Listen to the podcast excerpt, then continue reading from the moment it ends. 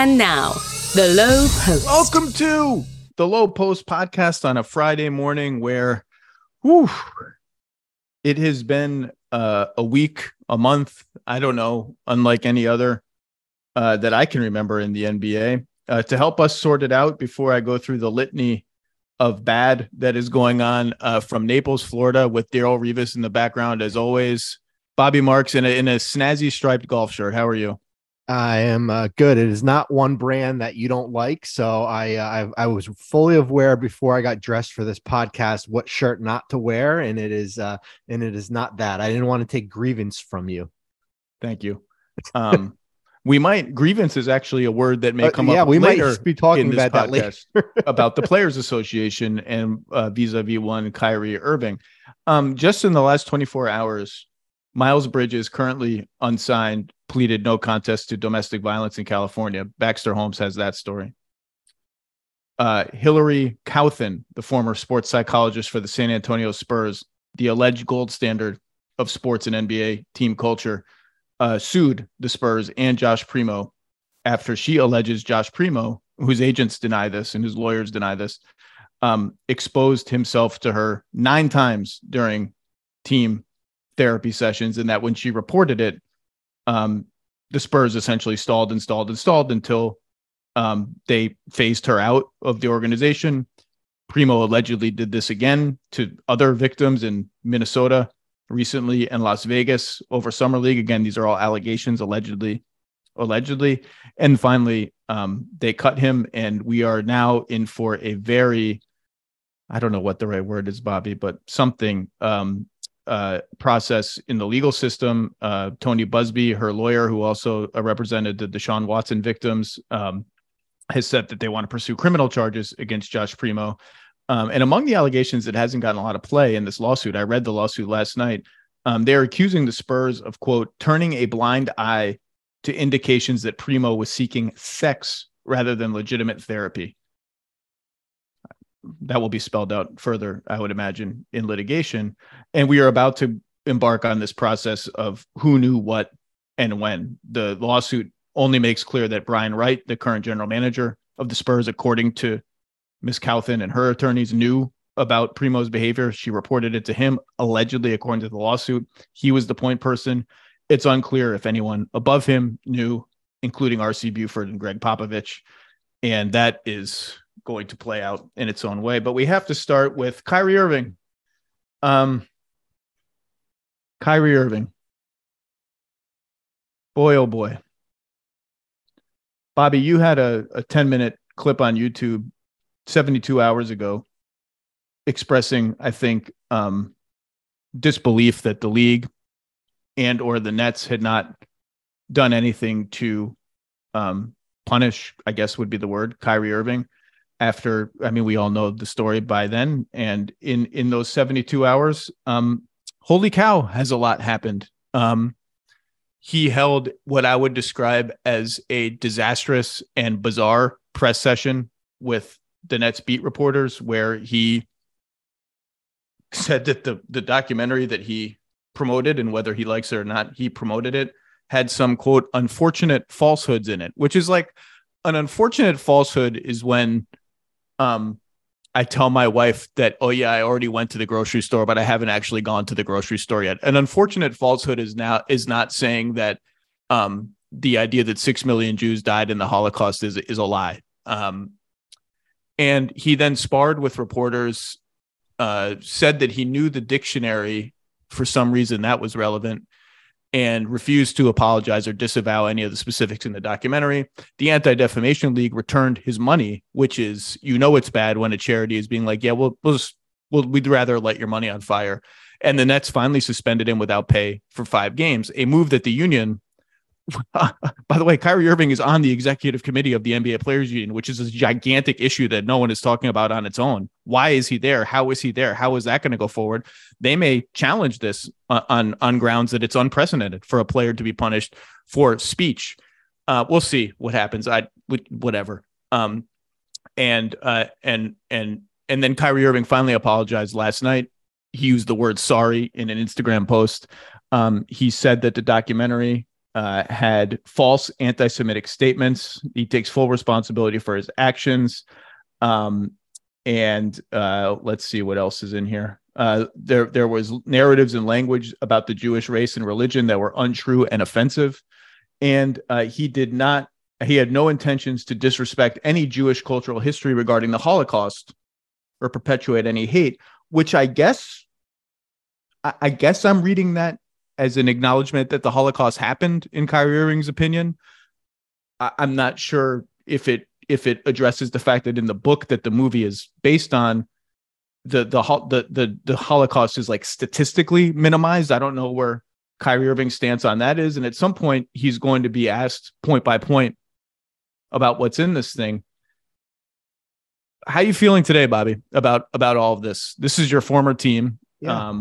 And we don't need to go through the history of how they built this current iteration of the team and how it's failing and failed spectacularly.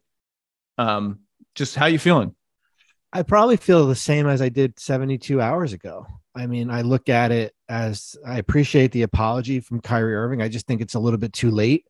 I agree. Everybody deserves second chances, but I think we're on like chances third and fourth. I was driving home last night and I was reading the press release, or not the press, the article that was on ESPN.com, and what was in it, was not in there was, you know, January of 2021, when he basically went on hiatus for 2 weeks, was caught at a party when the COVID protocols were in, you know, high alert, was basically fined a substantial amount of money. And that really led to the James Harden trade. I mean, like that wasn't even in there. It's a good That's like point another that, layer. It's a good point that I forgot about in talking about how the Nets for a hot second had actually built a super team that appeared super, and sort of indicating that for all the disaster that's happening now, this front office with Sean Marks at the helm of it had done what it set out to do, built a team that looked, for all intents and purposes, like an unbeatable dominant force. And I left out two things there. Number one, they traded for James Harden, not just because they were determined to get a third star, which they were, but because their second star was completely unreliable. And that despite the fact that the on-court product was incredible for 16 games, it was hilariously predictable that the personalities involved would immolate this team. But please continue. I should have made those points more strongly the other day. Yeah, I mean, so that was one thing. I mean, I just look at the whole big picture of it. I mean, I guess there's a lot of, for me, layers. You know, I'm disappointed. Certainly, I'm glad that the commissioner finally came out on Thursday. I mean, I didn't know what took so long there. I mean, I don't know if they were waiting for the Nets to basically handle this themselves. Certainly disappointed from the Players Association standpoint, where here's a guy who's vice president of the union. I'm disappointed with the players and in general. I mean, we finally got a Robin Lopez retweet last night. I think he's the only player who has basically kind of endorsed, you know, some type of discipline here. You know, I made it known on radio during the week, just like, you know, I think there's certainly a different set of standards here when how we, you know, or look at different situations here. I think every, you know, if we're going to talk about, you know, racism, and it's all across the board, you know, it's for everything here. And I just look at the Brooklyn situation, and I said it, I think Tuesday, like one's enough's enough. Like, here's a guy, you basically, there's a you know, litany of things here. And here's a player he's going to be a free agent here. Obviously he's not part of your future, or you would have signed him to an extension. I understand it from Joe Tsai's perspective, like he's trying to educate him. I guess that was the word Woj used on Get Up on Friday morning, where like he's trying to, you know, before they took discipline, he's trying to educate him here. But I think the worst word, and I dealt with it, and I understand people out there saying like, well, you know, it's easy for you to say because you're behind a mic and you write a column and you write. Like, the worst word in the front office is desperation. Like, that is the worst word, desperation. And I lived through it. I mean, I went through it. You know, we did a lot of desperate things in Brooklyn, trying to save our jobs, you know, when things were backed in the corner. And I look at this Brooklyn situation, what's going on there. I'm happy they suspended him. But I do think there was a period of 72 hours where it was desperation, whether it be the Kyrie Irving situation, whether it be, you know, who knows what happens at head coach, what direction they go there here. But I'm at a phase or a point where just like wipe it clean here. Like what's the best for the organization is moving forward with that, without Kyrie Irving, and you'll take your lumps during the year. And that we'll certainly talk about Kevin Durant a little while here, but eventually, like the experiment of these, you know, the two guys together, like it's failed. I mean, I agree. Hey, anyone would have signed those two guys in 2019 when they had cap space. Like, they were not questioning that, but eventually it runs its course and you have to move on here. And I just feel like Brooklyn is kind of just hanging on. Hopefully that things will change. When I had Nick Friedel on a couple of days ago to discuss this, what I said was what Kyrie Irving says next is going to determine, if not everything, almost everything. And I said, if he doesn't point by point disavow the hateful, vile, offensive, false stuff in this documentary. And even in his apology, by the way, he says, I agreed with and disagreed with some of the stuff in the documentary. So that you've got to elaborate on that at some point. If he doesn't disavow that stuff explicitly, I said all possibilities are on the table to me, up to and including the Nets. I don't know if they would waive him, send him home, I think is more mechanically easy. I not maybe easy, but I said 2 days ago that his trade value is radioactive. I don't think anybody is touching him. I don't even think the Lakers would do it. That's what I said. I just don't know how you can introduce that at this point to your team. And now then he talked, and the first thing he said was this press conference, this press gaggle that was just completely bizarre. And he did the opposite of disavow what was in the documentary. And then the Nets suspended him. If you told me today, then he apologized. He finally apologized on Instagram. Why you can't do that with your mouth, I don't know. But he finally apologized on Instagram, which indicates to me he has at least some interest in saving his career. Because when that suspension came across, my first thought, your first thought, the first thought of many people who hit my phone was, he may never play in the NBA again. This may be it. And that may be what he wants. He's acting in such a self-destructive way that maybe he wants this. And so the apology indicates to me that maybe we haven't seen the last of him. The desperation you speak of to salvage this team, the desperation that would lead you to reportedly be close 72 hours ago to hiring Ime Udoka coming off an internal scandal that cost him his Celtics job. That hire hasn't happened yet, by the way. I think that's interesting. All that desperation would suggest that maybe we haven't seen the last of him, even on the Brooklyn Nets. I find it hard to imagine. I guess it's not hard to imagine anything. People want to win. Anything's hard to imagine, but this, even if you put on your coldest, iciest persona, all I care about is winning games. Even if you have it in you to compartmentalize to that degree, winning games gets harder when every game is going to be a circus now. For as long as he's on this team, the T-shirts, the fans in the T-shirts are going to be there. The protests are going to be there. The questions are going to be asked to all of his teammates. I don't necessarily think it's super fair to ask like every single player in the NBA to weigh in on Kyrie Irving, but teammates, sure. Union members or your union executive committee members, sure. And if you told me right now, we never see him play in the NBA again, I certainly wouldn't be shocked. No, I wouldn't be either. I mean, you know, when you work in a front office, you've got blinders on. I mean, that's the reality of the situation. You have blinders on and you're worried about the now and not what the future is. Zach, at the end of the day, the best thing for the Nets would be to just bottom out here and just have a fire sale, because here's your year. And I know that the Rockets have the right to swap with you this year. The Rockets are in the pole position right now at number one, and I don't see that changing. And that could change. You know, Brooklyn could have a top three pick. Oh, the Rockets could have had Ben Simmons when they traded James Harden, skipping the middleman that was the Nets, or they could have wagered against the Nets. They chose to wager against the Nets.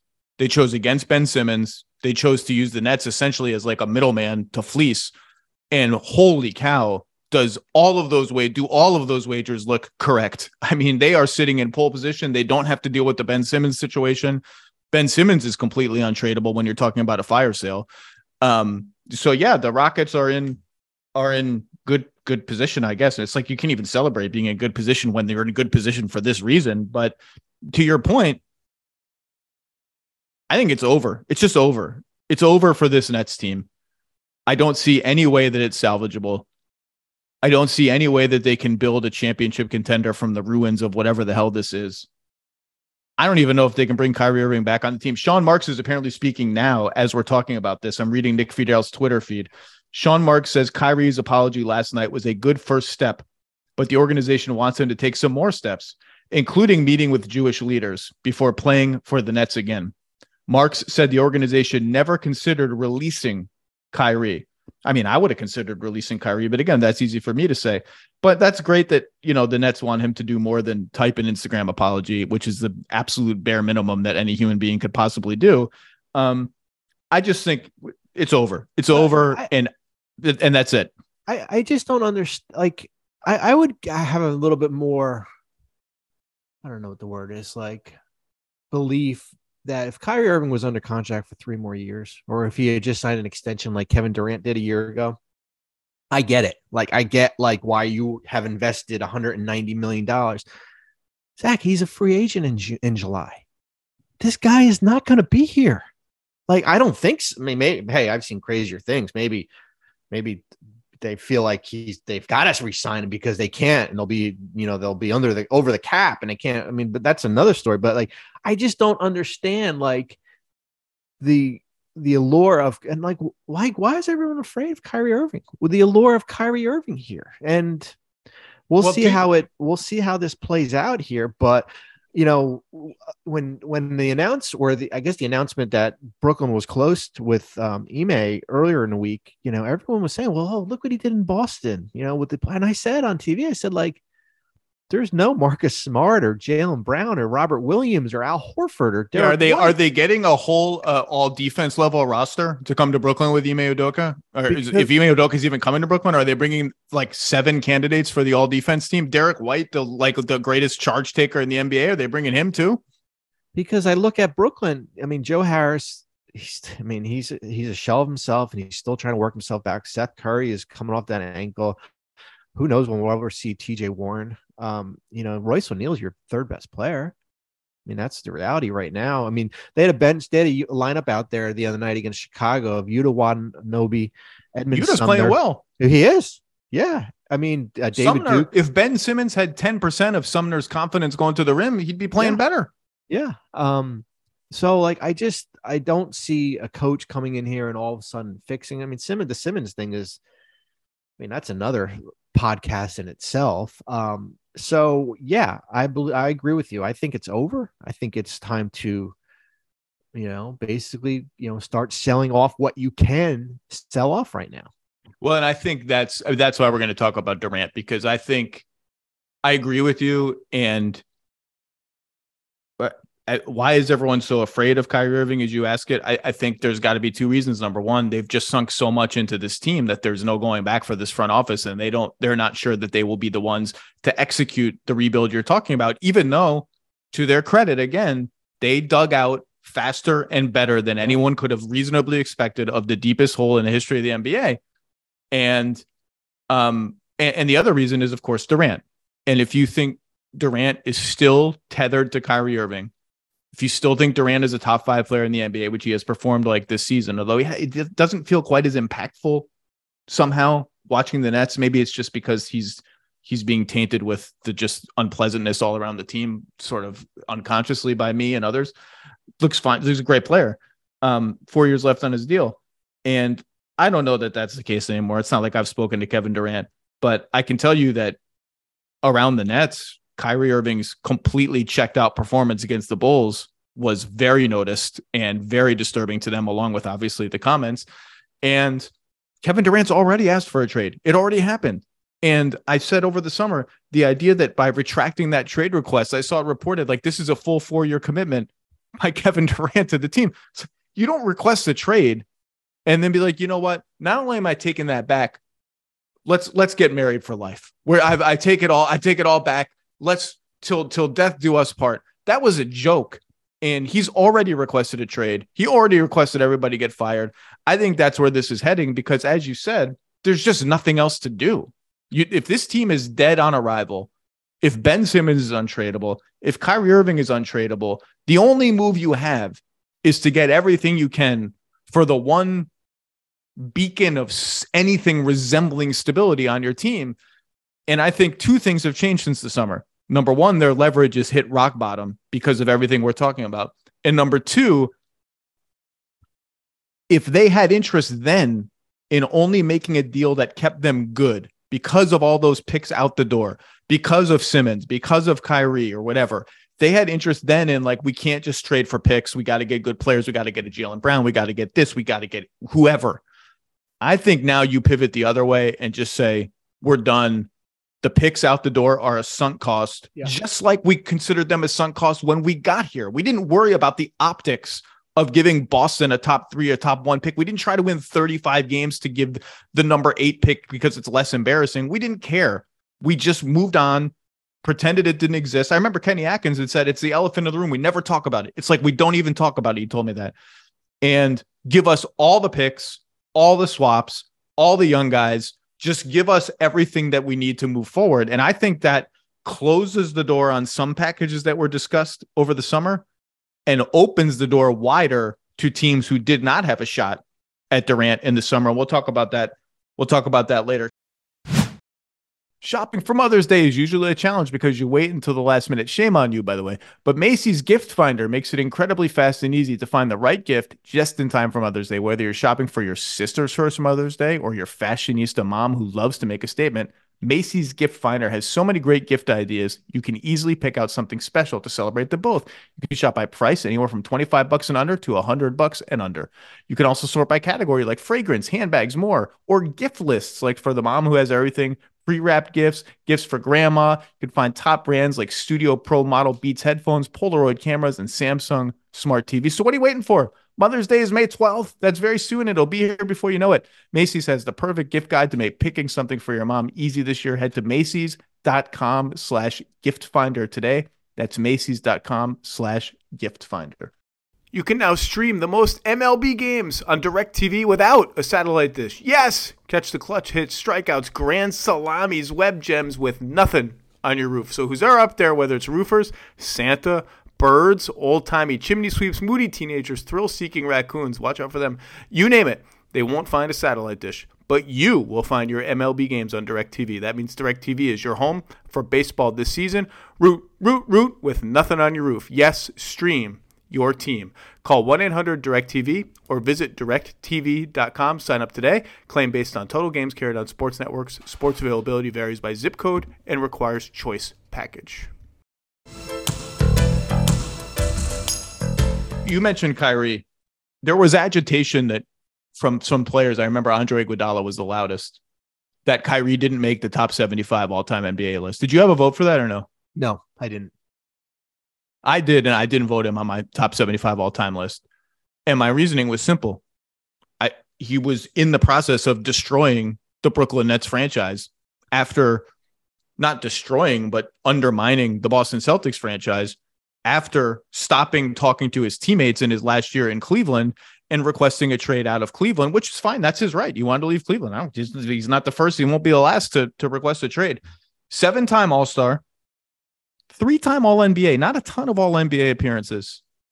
I voted him All-NBA 2 seasons ago, thought he deserved it. I don't remember what my ballot was the other years. 14,000 points, not a huge amount of points considering all the time he's missed. 1 championship, arguably the most consequential shot in the history of the NBA. And yet, Cleveland did absolutely nothing before LeBron got there. The database of the Celtics and Nets being as good or better without Kyrie in the game, in the lineup, was kind of gathering steam toward the end there. And now this disaster, this offensive thing, man, he didn't belong on that top 75 list. And I'll say this, like 7-time All-Star, 3-time All-NBA, with baggage, you go through it, that 14,000 points, that's not like a guaranteed Hall of Fame resume. I know we're getting ahead of ourselves, but I've been thinking, like, if this is it for him, if he never plays again, like what is his legacy in the NBA? It's really that shot. It's game 5 in the finals when he had 41 points. Like, that's a legit, he was legitimately great next to LeBron James. Everything else is like, well, okay. Like he's an amazing dribbler. He's an amazing finisher on the rim. He made some good commercials in a movie that I guess some people saw. Like, you know, I don't really know what it, I mean, it amounts to a lot. I don't know how much. We had a conversation at dinner on Thursday night. My 13-year-old asked me that question, not top 75, but he said, Dad, Hall of Famer, right? And I said, I don't know. We're too close to it. I know we are. Yeah, we're just in the muck of it now. But yeah, but you laid it all out there because, you know, besides the LeBron years, the part 2 back in Cleveland, what he did before, Boston years, Brooklyn years, you know, that body of work there, you know, is certainly suspect. And as you said, though, he was on a Cleveland team that went to multiple finals, won a championship, hit the biggest shot, one of the biggest shots in NBA history against probably one of the greatest teams at the time. And that story, you know, is probably for another day here, but it is an interesting conversation that we'll have whenever the day is that he's done playing. Could be now, could be in a month, could be in 6 months, could be in 5 years. As callous as it sounds to talk about, the next domino and the one that I spent all night talking to people with, front office people, agents, whatever, is Durant. And the vultures are going to circle on Durant. Those vultures expect the Nets to put on a strong face for a while, to not rush it, to posture probably honestly that, no, he has 4 years left on his contract, just like over the summer. He's got 4 years left. We control the situation. We're trying to win. We don't want to do this. I would guess Durant doesn't want to just go out and do the trade request again because this is just all so ugly. I would guess that he sort of skulks, not skulks, but just sort of sits in the background, at least in this regard. The Nets also, you know, December 15th and especially January 15th, a whole slew of players become tradable that are critical here. So I don't think this is going to be fast. I don't know that it will ever really happen, but I know that the whole league is ready now to re-engage on Durant. And like I said, I think the landscape has changed. So you're the CBA trade guru expert. I've got my list of teams. Some of them are duplicates from the summer. You can start anywhere you want on the Durant trade landscape. Yeah, I mean, I think that, as you said, like, I don't think that there would be a point where he does ask out. I think the schedule itself might just take care of that. I mean, you look at what I haven't even looked at the schedule, Bobby. Yeah, I mean, here it is. Here it is. You've got Washington, Charlotte. When you can, Charlotte with, you know, they're decimated. Dallas, Knicks, Clippers, Lakers, Sac, Portland, Memphis, Philly. It's not easy. It's not an easy schedule here.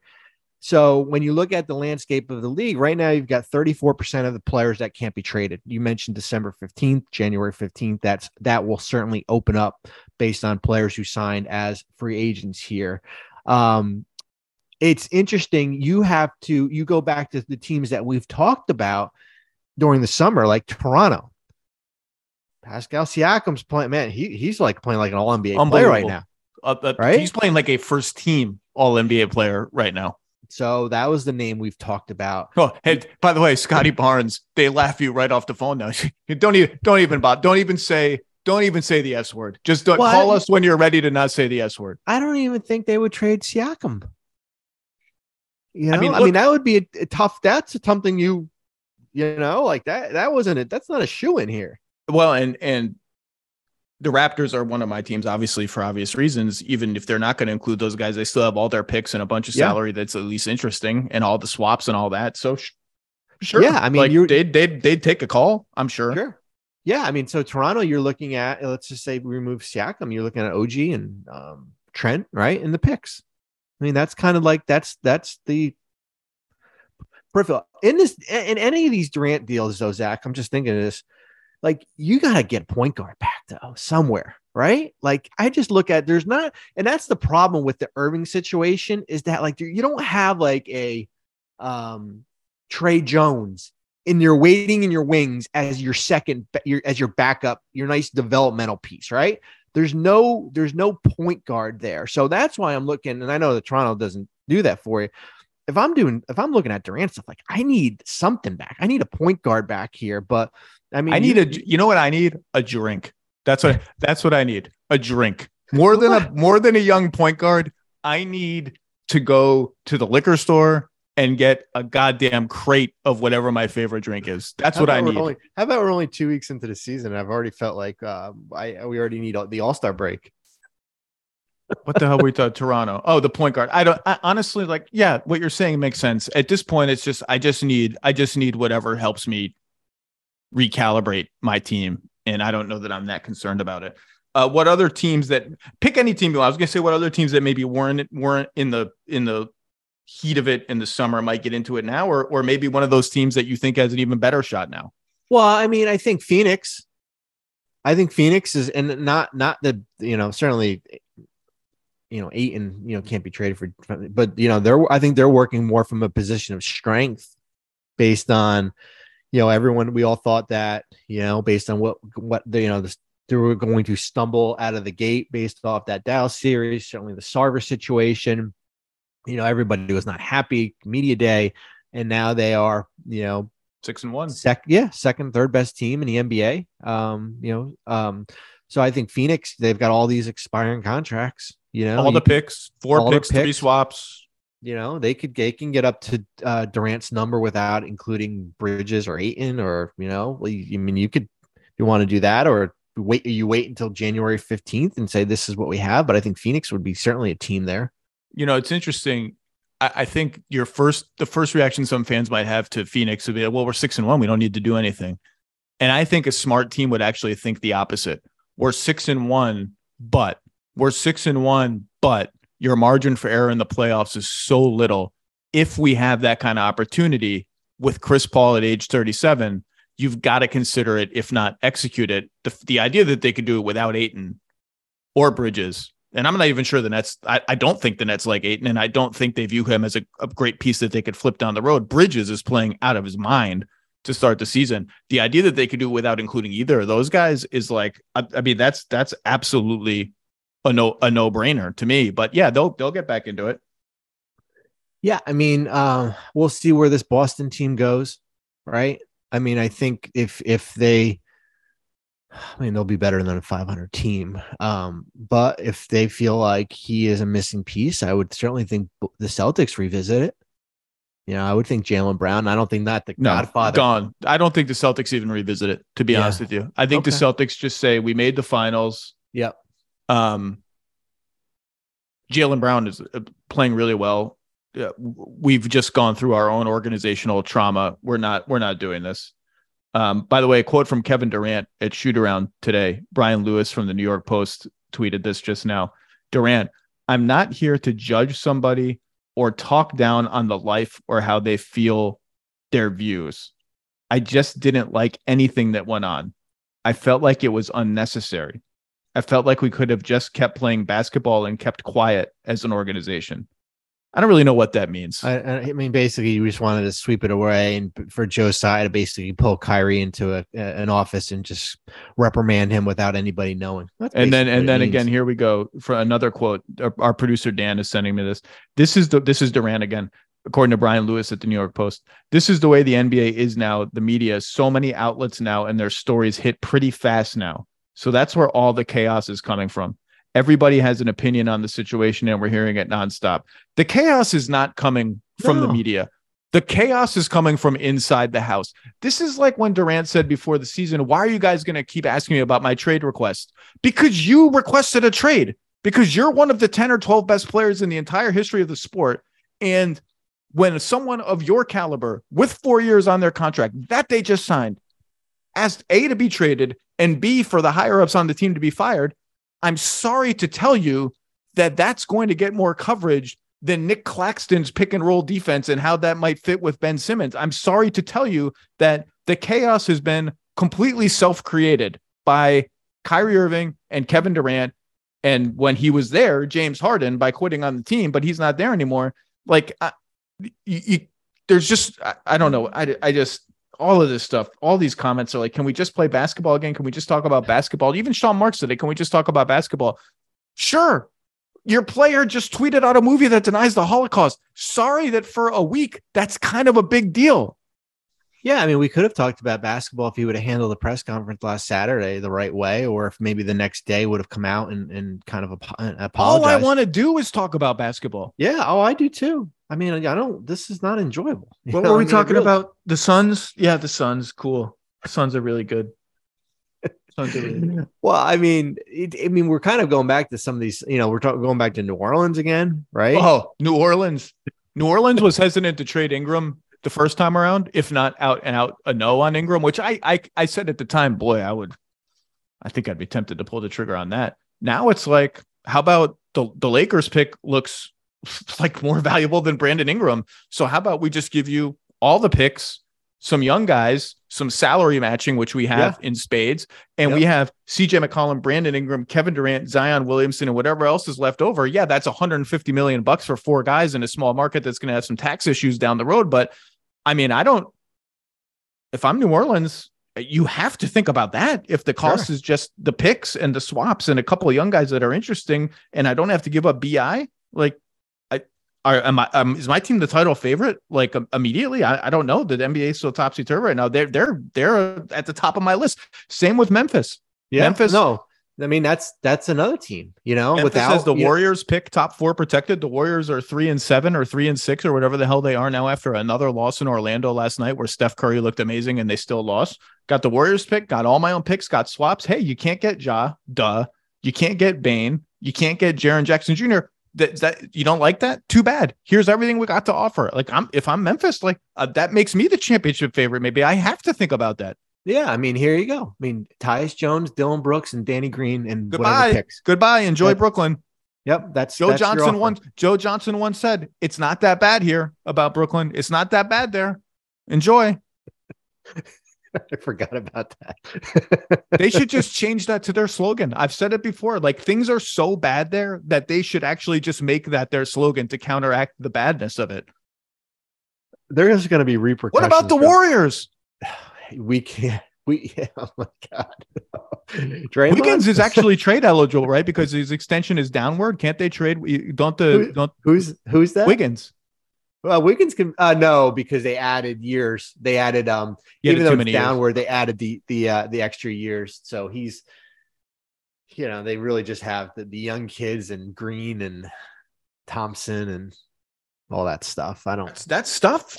Well, they owe that pick though, and a bunch of these teams would have to amend picks that they owe. Yeah. They'd have to get other teams to eliminate protections, and those other teams would just be sitting there like, all right, what you can give us? What you gonna give us? I'm sure Daryl's sitting in Philly thinking, Tobias. Oh, stop! Maxie. Stop! They have no picks. They have one pick to trade, right? But they have to amend like two other picks 29. To get to one pick. I don't think that does anything for you. Oh, all.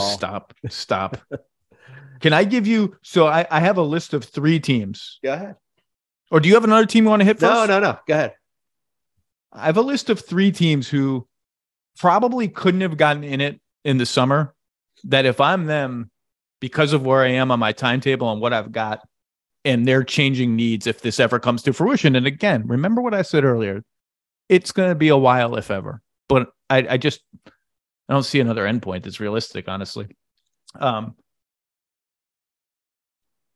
My kind of favorite is not favorite, but I will tell you this, they're going to call.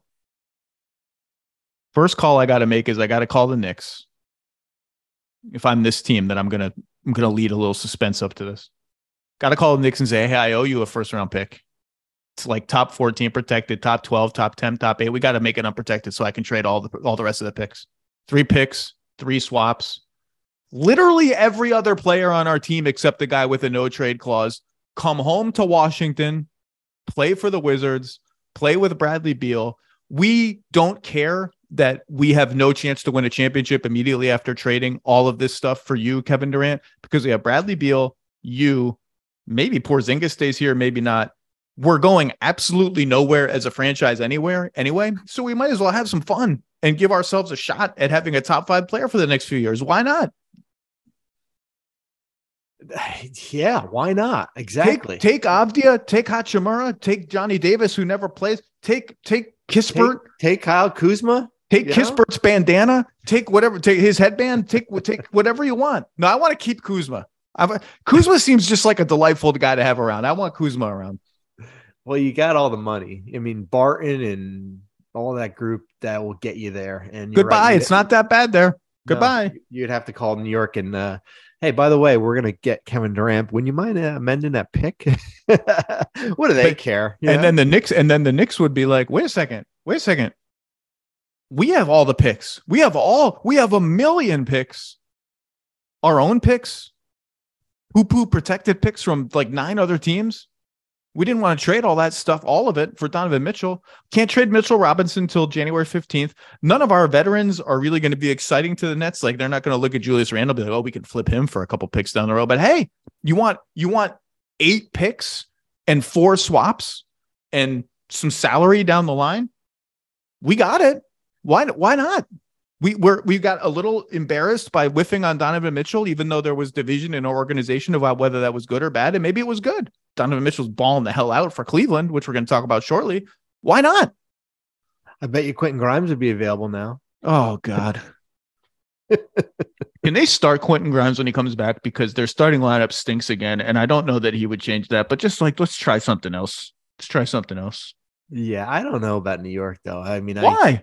I know they have. If it wasn't, it didn't say New York on the front, and they weren't across a bridge.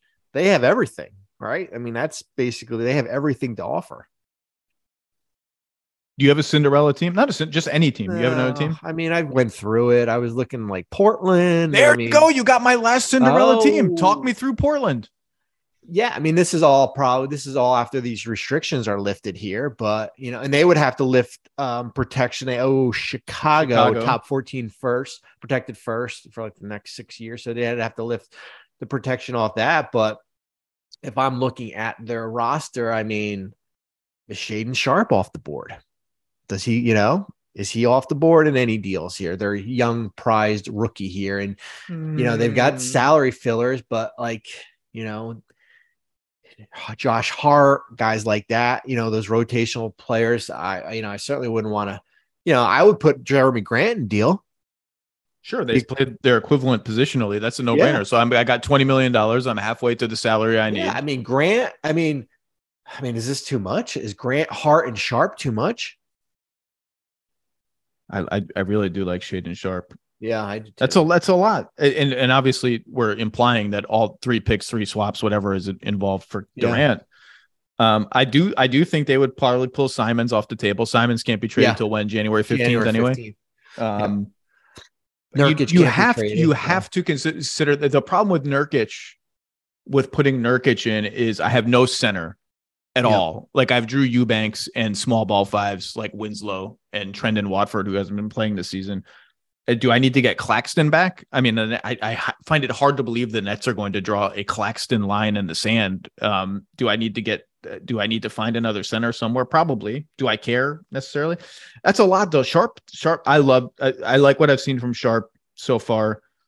Grant is, you just say I'm getting Durant anyway, so I don't care. Hart is a good starting rotation player for them.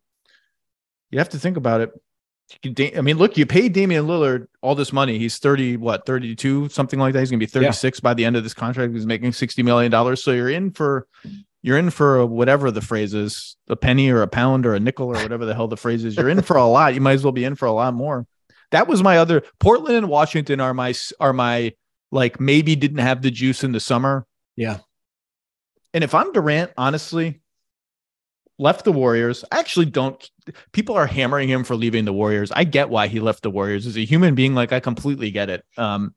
Hitched his wagon to Kyrie, which has been a catastrophic mistake, in an attempt to make a franchise his own, to win, quote unquote, his championship, even though he is a two-time finals MVP. I don't really, as he always says, I'm Kevin Durant. Like, I don't think he needs any sort of validation, but I understand the human craving for, I want to shape something that's mine, or go to a place that I can make mine.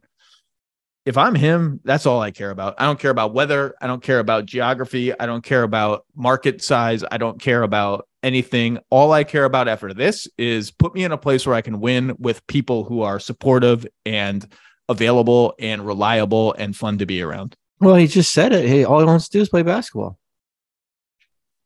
There you go. All right. Can we switch gears, or was there another Nets thing you wanted to talk about before a sinkhole opens underneath the Barclays Center? No. Honestly, if you told me that was if producer Dan sent me a text right now, there's like a link to a tweet being like a sinkhole has been spotted next to the Barclays Center, I would be like, oh, just another day for the Nets.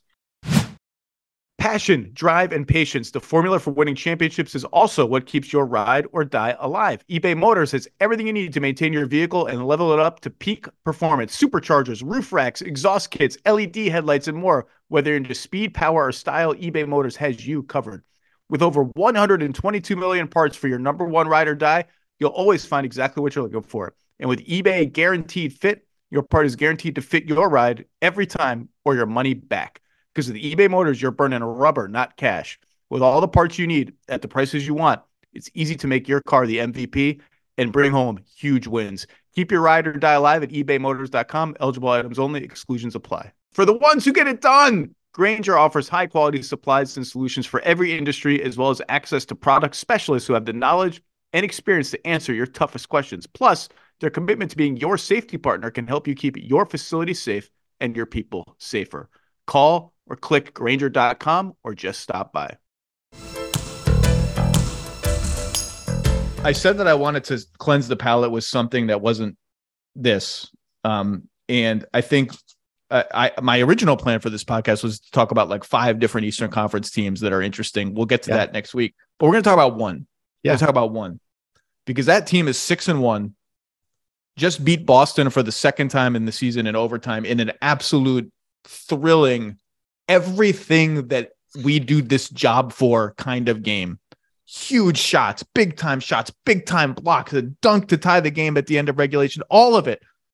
The Cleveland Cavaliers, fresh off trading the whole kit and caboodle for Donovan Mitchell, have barely been able to play their starting 5, 28 minutes for Garland, LeVert, Mitchell, Mobley, Allen. 7th in offense, 3rd in defense, again outplaying expectations on defense. 3rd in net rating behind only the Bucks and the Suns, who are 13-1 combined. All of their big man combinations, Mobley, Allen, Love, Mobley, are good to very good. Everybody is shooting over 40% from 3. I mean, it's ridiculous. Dean Wade, spot starter Dean Wade. The starting lineup with Dean Wade for Garland is plus 19 in 50 minutes, plus 23 per 100 possessions. Dean Wade is plus 65 for the season. That's a top 10 mark. Dean Wade for all your accounting needs. Dean Wade. Good things happen. What do I always say? Good things happen when Dean Wade is on the floor. They don't even have Ricky Rubio. And the vibe is just, they just look like, oh, you thought we were playing for a couple years from now? Watch us now. They look awesome. What has struck out to you about the Cavs? What struck me is, well, A, no Garland, for basically from the Toronto, half the whole season, Toronto, except one Toronto game and up until, coming back for the Boston home game. The knock on Mitchell was always, all-star, but is he a top 25 player? Top 20 player? I mean, he's right now, he is playing at a high level.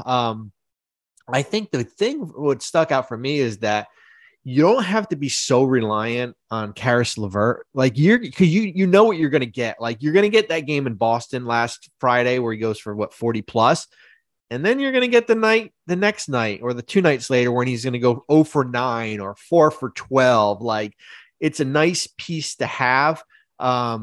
You're right. Dean Wade. I'm going to ask Kobe Altman. I want a Dean Wade jersey for my office. Like put that baby up here. Awesome. By the way, incredible extension for the Cavs. Great number. To lock him up at $6 or $7 million a year. He's just a good basketball player. Like I people think I'm joking about him because I have my little Dean Wade jingle and he's like the second D Wade that has played for the Cavs and stuff.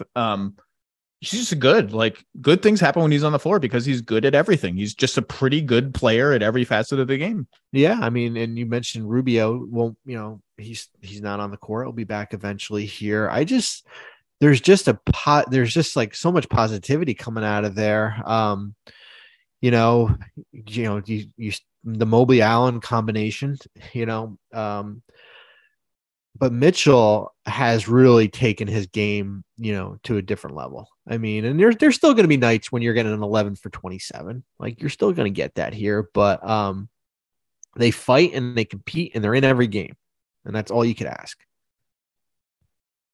Mitchell is averaging 31 points on 48% shooting, 44 from three, 50%, 52% from two. I think he's played. People will say this isn't a high bar, and it's not. I think he's played the best defense early that I've seen him play, probably since his rookie year. There were a couple possessions in that Boston game, the recent one, where he had to guard Tatum on switches because they were going after him. He denied an entry pass, forced a miss, like was physically bodying him up. This is by far the best defense LeVert has played. I've never seen him defend at this level, and they're asking him in games like this to defend. He defended Tatum for some of that game, and Mobley defended Jaylen Brown for a lot of that game because Mobley is that versatile. And Karis LeVert held up. Like, he held up. He played pretty well. He's handsy. He was feisty. He's averaging 6 assists a game, which a lot of that was because Garland's out, but it's nice to see him sort of engage it more of a facilitator mode. My favorite stat of the season, talk about unsustainable. He's shooting 48% from three and 21% from two. It's a little strange. Yeah. I mean, LeVert made a play at the end of, I think it was the end of the Friday night game last week here. Like, there was two like all NBA type defensive plays that, I think it was a steal and then a three to tie the game here. But I mean, Kevin, you're going to get your good Kevin Love games too. I mean, that's it's crazy. Like, it's amazing how this league works, Zach. Like 3 years ago or 2 years ago, we were talking about Kevin Love, right? Like, buyout guy. He was outwardly miserable. Yep. Miserable. Remember, he chucked the inbounds pass and cost them a game in Toronto. Remember when he was so angry that Sexton was not passing him the ball that he stood in the lane in Philadelphia for like 9 seconds and raised his hands so that the refs would see that he was committing a 3-second violation. He committed a 3-second violation out of protest. I had never seen that before. I've said it before, for him to be happy and productive in Cleveland on a good team in 2022-23 is one of the best and most unlikely stories in the NBA. Yeah. I mean, I didn't think it would happen. I mean, I thought he was going to be the next guy that was going to be sent away and we were never going to hear about it, and he'd be, he would be signing for Blake Griffin and LaMarcus Aldridge, for the minimum again here, but he's accepted his role and he knows his role. But this team is, I think this is sustainable. I mean, of course he's got to stay healthy here. And as we said, like, you've only gotten Garland for 2 games. Like, that's the beauty of this team. He's good, man. I love Garland. Offensively, the fit has been absolutely seamless. Defensively, you haven't felt this kind of lack of size on the perimeter that everyone kind of feared is their undoing against the best teams. Everyone thought they would be pretty good, although I underestimated them. I picked them like 7th in the East, and I think they're going to be better than that, in part because I kind of, out of deference to Brooklyn, gave Brooklyn a top 6 but not top 3 seed. Miami, I gave a top 6 seed out of deference to their track record. They always seem to prove people wrong. They're kind of up or down. Even Philly. 4-5, Harden's out for a month. We haven't talked about that. It's going to be really interesting, by the way, to see how Philly plays without Harden, because they'll probably play faster with a little more oomph, a little more zip, a little more Maxey, a little more Harris, who's just a spot up guy now. It's going to be interesting to see sort of how they play, and if the verve and sort of spirit of the team gets a little feistier without Harden. And I don't mean that as a slight on Harden. He just wants to walk the ball up and play Harden ball, which is super effective. It's just going to be interesting to see how they look. I think you're going to see, I know it was only a preseason game, but the preseason game against Brooklyn, I think it was the first game of the year when you had basically a full dose of Tyrese Maxey. I think that's probably how you are going to see. Yeah. They're going to play fast. You're basically going to give him the keys, as far as to do whatever he wants. And you know, that's what my expectation is here, is that he's kind of played a little bit passive with Harden. You get Embiid back eventually. I mean, you'll get him back. And then you're going to have to get more from Tobias than just a complimentary player. Melton's been a great fit there, using him as like a screener and a roller for Harden. That's been interesting. Let's go back to Cleveland. My favorite possession of that Cavs Celtics game the other day, 2 days ago, feels like 9 years ago. They were, I think, up one with about 40 seconds left in the game. And Mitchell was cooking. Mitchell had hit like two step back threes. It was Mitchell's game. Garland brought the ball up. This is one of those things that just makes you feel like, all right, 7 games in, but the spirit of this team is right. Garland brought the ball up and sought Mitchell out. It's like, you're cooking. I'm the incumbent all-star guard. I don't care. Like, we share this team right now. You're rolling. Here you go. Kicks the ball to Mitchell on the right wing. The defense kind of loads toward Mitchell, including Garland's guy kind of sits, not quite at the nail as Garland fades to the left wing, but close. And I expected Mitchell, because he's cooking, to just say, I don't care how you load up on me. I'm cooking. I'm Donovan Mitchell. I was brought here for this shot, for this moment. I just made a bunch of these. He kicked the ball over to Garland instead. And Garland shot, I think, and missed. And LeVert came in and stole an offensive rebound out of Al Horford's hands. Like a gritty, tough play. I loved everything about that possession. That possession just sings out, this team feels really good about itself, and for now is unselfish, supportive of each other, caring about the right stuff. I loved it. And to your point, like, there are not any red flags that suggest this is totally unsustainable. I mean, their three-point shooting is going to fall off a little bit. They're shooting like 42%. Wade is shooting 56% from three. I mentioned LeVert.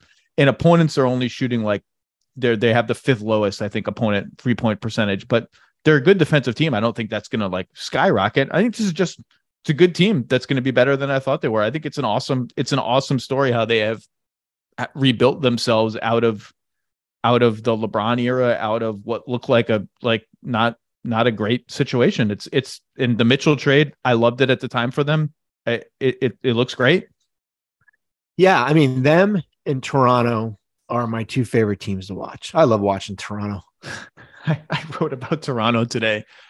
They were huge last year, and they're even huger now with this Koloko kid who's just blots out the sun. They put Scotty at point guard with Van Vliet out. I mean, yeah, they played a lineup the other day that was Trent, Siakam as the two guard, basically. It doesn't even matter. Trent, Siakam, Boucher, Achua, Koloko. Like, you could argue Boucher, Achua, and Koloko are all centers. Like, I understand Boucher's too skinny and Achua is like 6'8". That's just crazy time. And it works. It works. No one plays like Toronto, and Toronto's good. And Scotty Barnes, you look, the numbers aren't going to jump off the page. He's averaging like 16 a game. He's taking a little too many, like 21-foot long twos. And I don't even care, because he's starting to stretch his jumper. He's starting to stretch his game. That kid is going to be a many-time all-star in the NBA. Yeah, I mean, you look at their depth chart, it's tilted. I mean, it's tilted like one way, and you would say like, well, there's no backup point guard, there's no backup two, but it doesn't matter because how he's using all these guys, they're all basically interchangeable. Siakam's the backup point guard. Yeah. If Malachi Flynn or Delano Banton don't play, Siakam or Barnes becomes the backup point guard. That said, man, if they just ever got their hands on, just pick a good stabilizer. It's like a Tyus Jones or a Monte Morris. It's like a super high level backup point guard. I know Monte Morris is starting for the Zards. That would help them. But yeah, they're wildly up and down. But when they're rolling, like they played the Hawks earlier this week at home, and they just ran Atlanta off those steal after steal. I had this stat today. They're averaging 10.8 steals a game. No team has averaged more than 10.5 since the 1999 Sixers. They're averaging 26 fast break points. 26. Number 2 in the league is at 18. It's just ridiculous how they play. It's ridiculous. It is. I mean, they'll be in the thick of it. They'll be in the thick of this top 6 in the East. Oh, I had them as a lock for top 6. Yeah. And there are nights where their offense looks bad, not bad. Just like if you make them play in the half court, it's a slow down, ugly game for them, somewhat by design, but still sometimes ugly and unproductive. But yeah, they're good, man. They're good. But Cleveland, that win against Boston, for 2 hours or however long it took me to watch that game, it was just so nice to blot all this other stuff out and watch an awesome basketball game between two awesome teams. Yeah. I mean, it is nice. You know, I mean, even the other night we saw New Orleans Lakers. That was a fun game to watch. Right. Just to stick. I mean, talk about a team. Matt Ryan. I mean, you think the Lakers have sent Brooklyn like a fruit basket? Thank you. I mean, look, Russ off the bench, something a lot of us have been calling for a long time. It looks a lot better than Russ in the starting five. I saw Russ, AD, and LeBron have played like single-digit minutes together as a trio the last couple games. That's probably the right formula.